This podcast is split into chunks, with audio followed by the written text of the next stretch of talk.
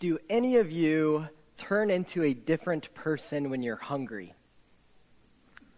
You're very quick to say yes, Kylie. My brother Brett sure did. My brother Brett is the kindest, most gentle, sweetest, most optimistic person you will ever meet. Oh, unless he's hungry. It's like Dr. Jekyll and Mr. Hyde. Let me tell you, he turns into just this awful, mean spirited, nasty guy if he's hungry. And so, almost like a dog, when you give him a treat, you give him a plate of food and he scarfs it down and he transforms before you. And he is happy again. And maybe some of us can relate to that. The meal transforms my brother into who God had made him to be. And the table of Jesus Christ transforms us into who God made us to be. Because an invitation to Jesus is an invitation to transformation. We're in the third week of our series called Table Talk, where we are looking at different encounters with Jesus over the table. So let's look at another invitation from Jesus this week. This is found in Luke 5. We're going to look at six verses and three parts. For the math whizzes out there, that means in two verse chunks. So let's start with Luke 5, starting at verse 27. Hear the true word of the Lord. After this, Jesus went out and he saw a tax collector by the name of Levi sitting at his tax booth. Follow me, Jesus said. And Levi got up, left everything, and followed him. Jesus looked out and he saw a tax collector sitting at his booth. For anyone other than Jesus, looking at a tax collector sitting at his booth would not evoke pleasant feelings. In fact, it may bring up anger within a person and, and madness because tax collectors were known crooks in that time. They were known to take taxes and often take a little extra off the top to pad their own pockets before giving to Rome what was due to Rome or they saw them as Rome's uh, uh, stooges doing their will when they didn't want to have to do that. So tax collectors were not looked favorably upon at all. Except Jesus looked out and he saw this tax collector sitting at his booth. And what does he say? Well, he doesn't just see Levi for who he is. He sees Jesus for who he will, excuse me, he sees Levi for who he will be. Which should be encouraging for each and every one of us. Because when Jesus grips our heart and we respond in faith, he's not inviting us to follow him because of who we are, but because of who he is. He's not inviting us to follow us because of what we've done. It's because what he will do in and through us. So Jesus offers these two words to Levi follow me. And Levi, he gets up, he follows him. We see the note. He left everything. Now, it's a big deal for anybody to leave everything, but sometimes the sacrifice is worth noting. Because if you have nothing, leaving everything is no big deal, right? But for the disciples, for instance, who were fishermen, when they left everything, it is a big deal, but at the same time, they could always return to their everything. You can always go back to fishing. You could always go back to sell fish if it didn't pan out following this Jesus guy. We actually see this briefly when Peter and his fisherman disciple friends go back to fishing after Jesus' death. But the same was not true for Levi. You could not easily get your tax collector job back. Okay, Rome would not be happy with you up and leaving your post. They would have given a booth to someone else in an instant, And good luck trying to get that job back. And oh, right, because you are in this position where most people really despised you, good luck having any connections to having any other kind of job easily. So for Levi, to leave everything was truly to leave everything. It's a significant sacrifice in answering Jesus' invitation. But he did answer the invitation. And so, how does he respond? He got up and he followed him. And this is what he does next from verse 29. Then Levi held a great banquet for Jesus at his house, and a large crowd of tax collectors and others were eating with them. But the Pharisees and the teachers of the law who belonged to their sect complained to his disciples, Why do you eat and drink with tax collectors and sinners? Don't you love Levi's response to Jesus asking to follow him? He throws a party. Sometimes we, at least I know I have, and maybe you have too, when we read about the disciples following Jesus, we think it's almost like a, well, got nothing better to do, sure. Let's see what happens here. This does not tell us it was that kind of decision because he, it shows that Levi knew this is a big deal. How many great banquets have you thrown in your life? Probably not too many, right? And the ones you did were likely for the most important moments of your life. Levi knew there was something going on here. He met Jesus. He was invited to follow him. He was invited into an ongoing life of transformation. And we know he was transformed by Jesus' love. That's as big of a deal as it gets. So Levi invites Jesus. And what I love about this is the only friends a tax collector has are other tax collectors. Misery loves company. And so he invited that misery along with him. Come, celebrate with me. There was a large crowd of tax collectors and others. Others. The others. A word used to describe those not even worth describing. Yeah, there was Jesus, and there was Levi. There's a bunch of tax collectors and then the others. Later, the Pharisees describe these others for us as sinners. Oh, those sinners. As if they're not sinful themselves, right? It is fair to reason the folks at this party were not the most reputable of party guests. But Levi encounters Jesus and wanted everyone he knew to meet him. And so Jesus comes and he eats with them. Imagine the blessing of this meal. You're dining with Jesus Christ. Levi's transformation, it was not isolated to him alone. You see, in this one meal, all of Levi's friends encountered Christ they encountered Levi's changed life. There is no doubt they too were invited to transformation by Jesus and his love. If we belong to Christ and we invite others to the table, they too will encounter Christ, for his love is present in you. Because God's transforming love knows no boundaries. It hates isolation. It must be shared.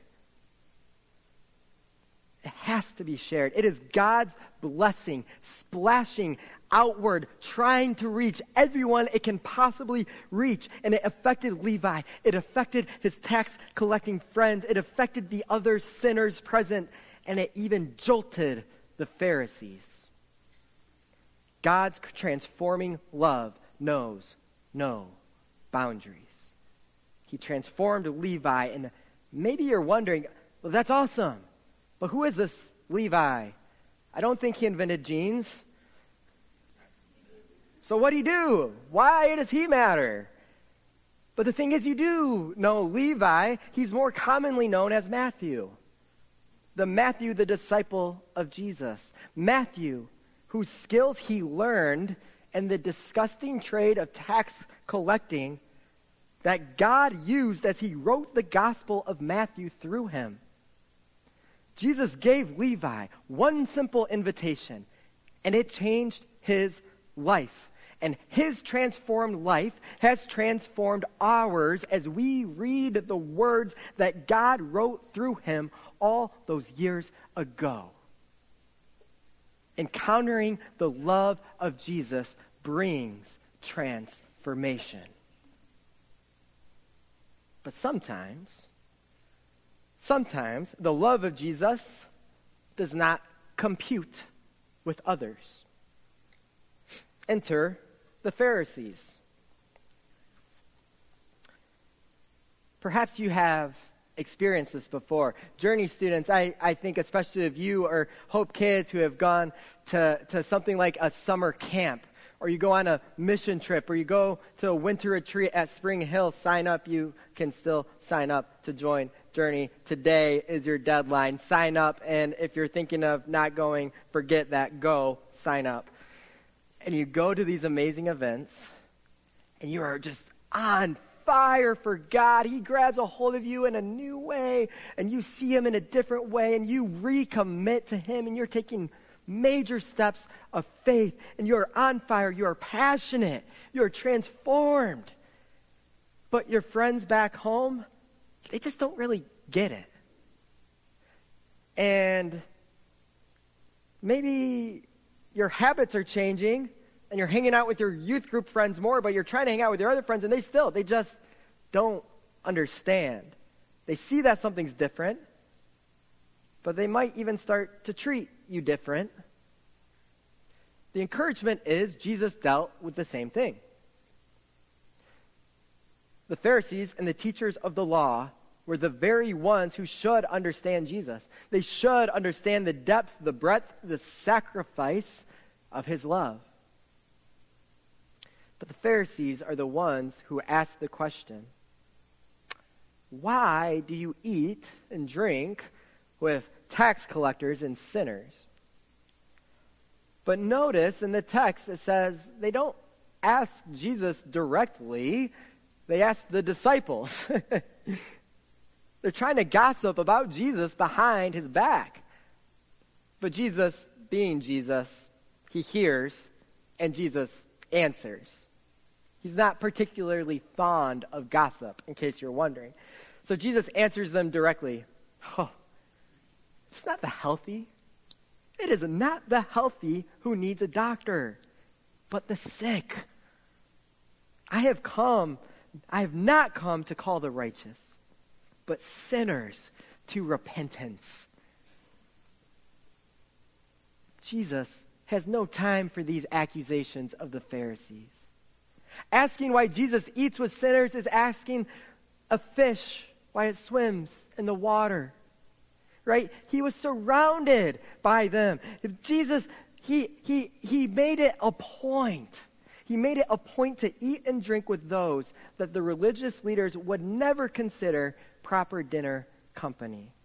Because that's who he came to serve, to bring the lost into a place of belonging. And this is the beautiful thing it's not a one time deal. This was a regular practice embodiment of Jesus Christ. Look at Matthew 11, 19. Excuse me. Ooh, that's some resonance to it. Matthew 11, 19 says, Son of Man came eating and drinking. And so they would say, Here is a glutton and a drunkard, a friend of tax collectors and sinners. Jesus did this so regularly that it became his reputation. Now, just to clarify, he was not a actual glutton or drunkard. He just hung out with those frequently enough, eating and, and drinking with those that this was his built up reputation. where the pious of that day would remove themselves from those in the lowliest places, Jesus would enter willingly and joyfully. Think about this for a minute. Can you ever imagine getting an invite from a king to come for dinner?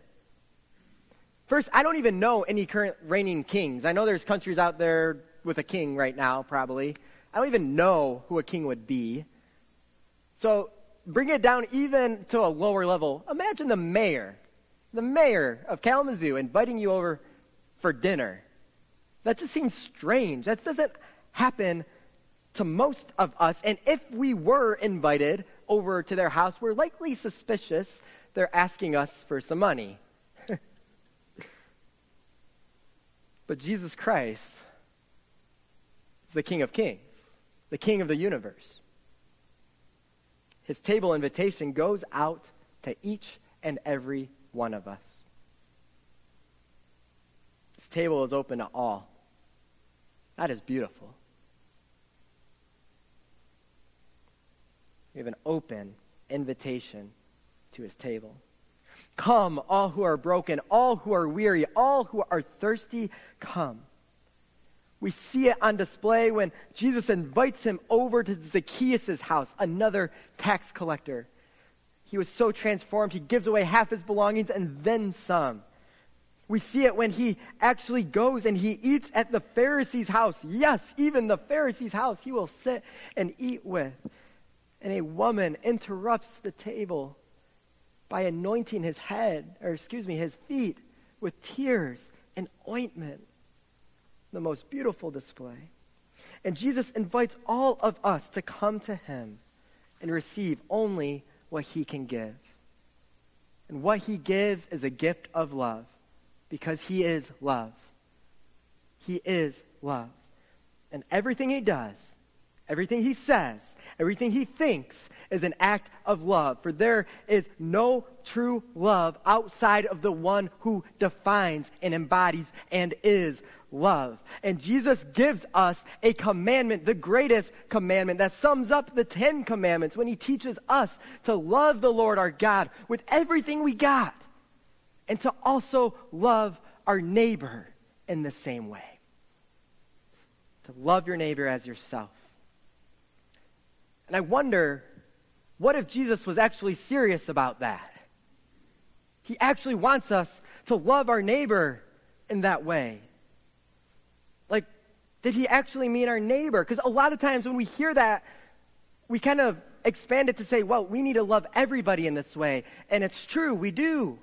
But when we expand it so broadly, sometimes we, we miss the intentionality of what it actually takes.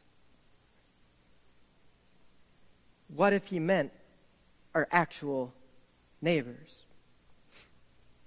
Because sometimes it's helpful to consider actual faces and names and peoples and homes.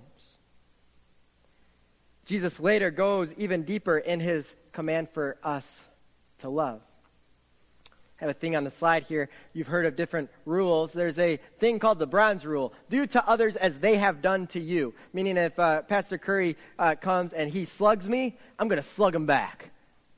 That will never happen. And I think I'd be on the ground if you slugged me anyway. There's no fist fights in our office. But that was a bronze rule. Some people live by that. I'm going to give back what I get. And that's it. Silver rule a little bit better. Do no evil unto others. This was taught in Leviticus, which is a good idea. If someone does something bad to you, well, I'm not going to respond in kind. I will just do no evil. That doesn't mean I have to go out my way to bless them, but I'm, I'm not going to pay evil with evil. Okay, we're making progress. And then there's the golden rule. This society loves the golden rule. It's printed and it's like cross stitched on people's walls and things, right? Do unto others as you would have them do unto you. Or love your neighbor as yourself. But Jesus ups the ante even more.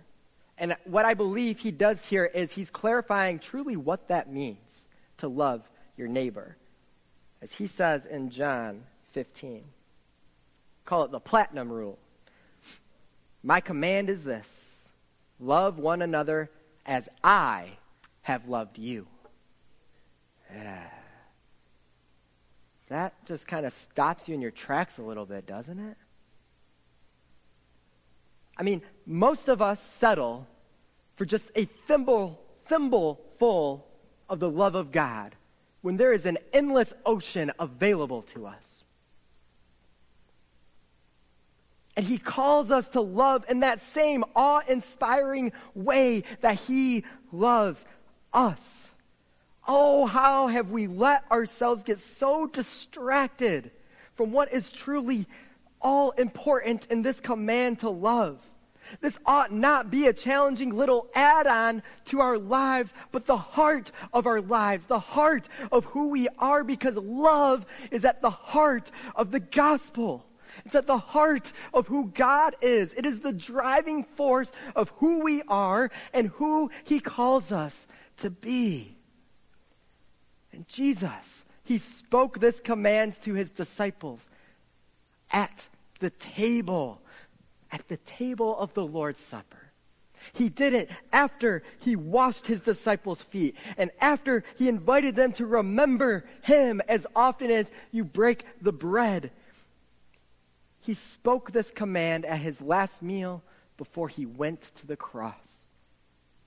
And Levi, Matthew, was sitting at that table, having already experienced in every way the sacrificial love of Jesus from that first great banquet to the last. Love one another as I have loved you. Jesus has loved you immensely. How can we embody and embrace and give and share and show and spread that same love. How can we do that to our family, to our friends, to our neighbors, to our coworkers, to our classmates? I am increasingly convinced one of the most profound ways we can love others as God has loved us is to open up our tables to have an open invite, to have a place for the other at our table. Jesus was known, he had a reputation for eating and drinking with the least of these. So, what does it look like for us to expand our hearts and expand our dinner invitations outside of our normal go tos? What does it look like for us to invite to the table those that are far from God? Because Jesus drew others toward him at his feast of love. I'm increasingly convinced the table is possibly our greatest tool of evangelism. Because people are loved toward Christ. They're not judged on the street corner with a bullhorn towards Christ. Some, because God can work in incredible ways. People are loved toward Christ. And you can't have love without relationship. And, and the best way in my lived experience so far to build relationship is to share a meal. So before we even invite people to church, which you absolutely should invite people to church, what would it even look like if we started the first step by inviting them over to dinner? Because it all begins with relationship. Because the trust will build. Common understanding will build. The joy will build. And if we actually imagine our neighbors, so few of us have an actual relationship with our neighbors. You know, if we're called to be salt of the earth and light on a hill, I believe that's a good place to begin. Our neighbors, our coworkers, people we see every day and know so little about. Because at the table, we can connect over our shared brokenness, our shared need of sustenance, our shared blessing. We invite Jesus to join us in that space and let Him go to work in the growing relationships. At the table, walls and defenses come down as we break bread and we pour drink. At the table, the love of Christ is shared and made real. What would happen if each one of us here today embrace a missional po- posture of table fellowship. to love others just as Jesus has loved us. Jesus, whose table is always open for one more. Do we have a spot for one more at our table? I knew a family once. He was a pastor up in the Grand Rapids area who embraced this missional posture of a table beautifully. Him and his family intentionally opened up one meal a week to invite someone else in. Sometimes they plan it out months in advance, sometimes it's week of, invite someone to join them for a meal. They did this about five years at least. May still do it since I haven't been in contact with them as much. And there was occasional weeks where it just didn't work out, but they always prayed asking for who would that person be. And more often or not, there was someone else around that table. And what did I experience as an outsider looking in? I saw this person build up an extended family in the most beautiful way that was built around the table. I saw people from the community, from their neighborhood, which was a pretty uh, diverse in every way neighborhood, finding commonality around the table. I saw these folks coming to the church that he was a pastor at and sitting there and they didn't even believe yet, but they belonged because of the shared relationship and trust with the family. And so they felt compelled to come and hear and receive the good news. I saw as people were baptized and blessed into the community, all because they were invited to a meal. And as time and technology has gone on over the years, we know isolation has rapidly increased to the point where even asking someone over for dinner seems like a big ask. In Jesus' day, there was no better form of entertainment than sitting around with others because it was the only source of entertainment. What a gift. And now, how many barriers do we have to overcome? Consider this. Most of us eat three meals a day, over the span of a year, that is 1,095 meals. That boils down to about 91 meals a month. What would it look like if we opened up our table for two meals a month? you say, oh, Pastor Kevin, that's a big ask. Two meals a month. Whew. But think about it. That's only 2.2% of your meals, friends, in a given year. Is it a big ask? In one way, yes. In every other way? No, no, no.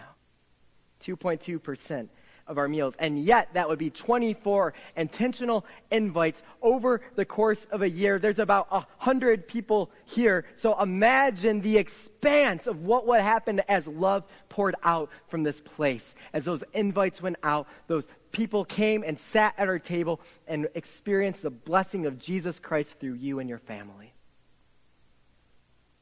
That is our encouragement today. To embrace this idea that our homes are just our own safe, sacred place, and to open our doors up just as Jesus opens himself up to invite others in and experience the love and the blessing that dwells there.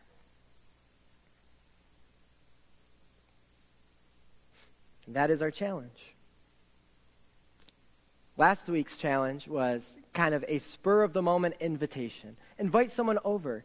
Because think about your family. The closer you are to someone, the less preparation, the less cleaning, the less anything you have to do to have a meal together. So it was the idea that within this church family, just invite someone over casually and have them over. The other side of it is be intentional and plan this out. And that's this challenge. Will you invite someone over two times in this coming month to share a meal at your home? Oh, Pastor Kevin, it's the holidays. Things are crazy. I know. Whew. They're crazy. For you, they're also crazy for them. So imagine the blessing to be able to come and receive and feast. That should be a sacrifice us Christians are willing to make. So, look at your calendar, decide on two dates in December, and because best things are planned ahead, look at January and pick out two dates. And then you start to pray and you ask God to reveal who should it be. It might be a neighbor. It might be a coworker. It may be someone from this, this community right here. I don't know. God will place it on your heart. Ask. They say no, all good. Keep them in the back pocket for another time. We are intentional about offering this feast of love to all in our circles. Because Jesus is the very definition of love. And from his table, he commands us to live into the platinum rule, to love others as he has loved us. So let's together invite others, invite the others to encounter Jesus and his love. May it be so for all of us. Amen. Let's pray.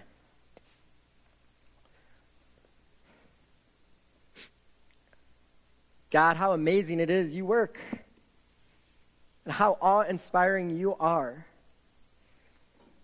Because you are all loving. We mean all loving. You are perfect love, and everything you did was an act of love. Everything you continue to do is an act of love. And yet, God, we know that you feel everything even more deeply than we can. You know hurts, you know wounds, you know pain, you know suffering, and yet you love still. God, may you work in our lives through the power of your Spirit to open ourselves up, to remove whatever barriers stand in the way from opening up our hearts and our table, our lives to those you have placed around us. God, I ask even now through your Spirit, you reveal within us those that you would love to have come feast at the table, who you have been preparing in advance for that invitation. And God, give us the courage as your people to reach out, to step away from our comfort, step away from our isolation, and expand our table. Because we know at your table there is always room for one more. And we desperately want to love as you love us fill us with that same passion, God. We invite you into every area of your li- our lives. We invite you into our families, into our homes, into our workplaces, into our schools, into our day to day interactions.